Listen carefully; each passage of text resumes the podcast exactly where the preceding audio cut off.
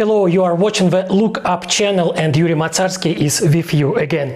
Remember that guy who was a journalist when became a soldier but sometimes he remembers his former profession, shakes off the dust from the camera and microphone and records videos like this. That's me. Everyone or almost everyone commenting the current war of Russia against Ukraine is tempted to compare it with the Second World War. There are indeed a lot of parallels. Aggressive propaganda that blames the victim of the attack, genocide, forced deportations, the obvious madness of the leaders of aggressor countries, and no less obvious support of these madmen by the majority of their subjects. In addition, the two wars have in common the so-called Lend-Lease, assistance to the victim of the aggression provided by the United States.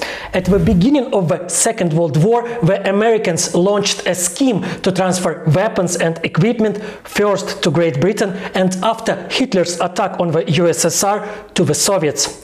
As the name implies, equipment and weapons were given to the Allies on a kind of lease, under the obligation to return them after the victory. And approximately the same scheme was approved by Washington just a few weeks ago to help Ukraine. But why did such a scheme was needed in the 1940s and why it is returning now? Why don't Americans just give guns, ships and shells to London more than 80 years ago and to Kiev now? Why did we need to come up with a Lend-Lease? The answer is quite simple. More than 80 years ago and now the White House resorted to this scheme out of caution, due to unwillingness to provoke the opponents. And of course the opponents then and now are different. Let's start with the Second World War. The United States of the 30s and 40s of the last century were, let's say, a rather separate country. Many American politicians since the beginning of the 1930s watched the Europe that was obviously moving towards the global war and did everything possible so that their country was not affected by this war. We can call these people isolationists. Moreover, they themselves used this name at that time. They argued that the United States should not be even indirectly involved in European affairs in order not to be drawn in a brewing conflict.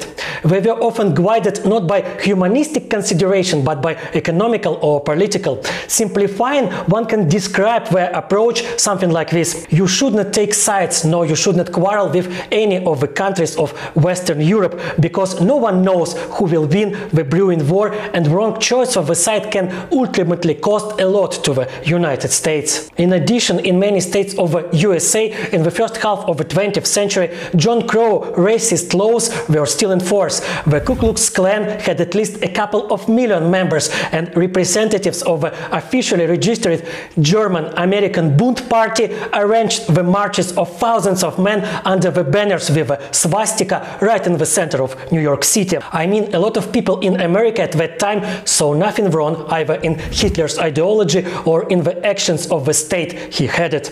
And of course, they did not see Nazism as an enemy to fight. Okay, the Klan and the Bund guys were pure evil, but they were not a majority. But isolationists were the majority.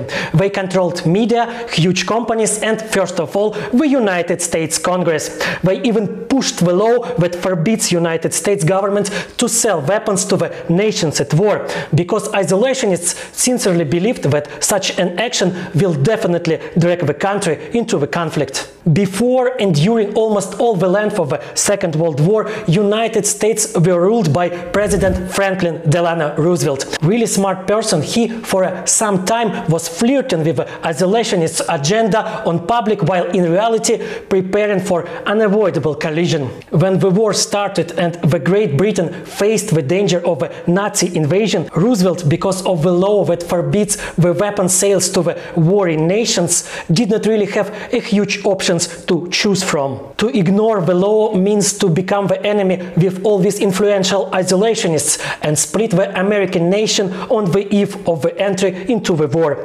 Roosevelt, even without trying to break the law, was seriously considered by the isolationists to be an agent of the communists and in their press he was often called not Franklin Roosevelt but Stalin Roosevelt. The sale of weapons to the British and even more so to the Soviets could lead to mass unrest in the United States and as a result to the complete decline of the economy that had just revived after the Great Depression. In such a situation, the US would be an easy prey for Germany and Japan. But one option was brilliant. The law forbids the sales of weapons and the equipment, but don't contain any mentions about other actions. So Roosevelt administration decided not to sell the guns and planes, but to lease them, with the obligation from the receiving side to return everything that survives the war back to the USA. As Roosevelt himself explained to the nation, if the house of my neighbor is on fire and I have a hose to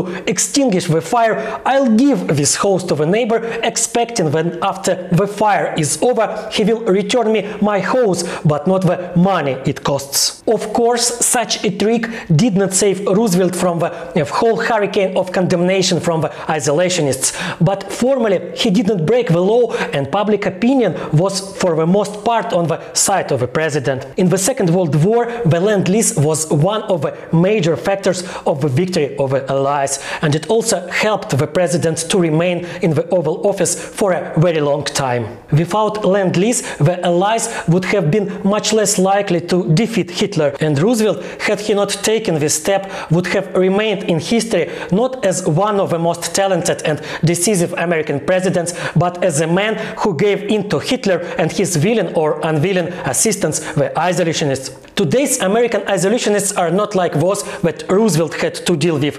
Now this is a small bunch of ridiculous dummies. Just to be clear, one of their bosses is Marjorie Taylor Greene. So this is an absolutely useless group of people who should not be afraid at all. And President Biden is not afraid of them.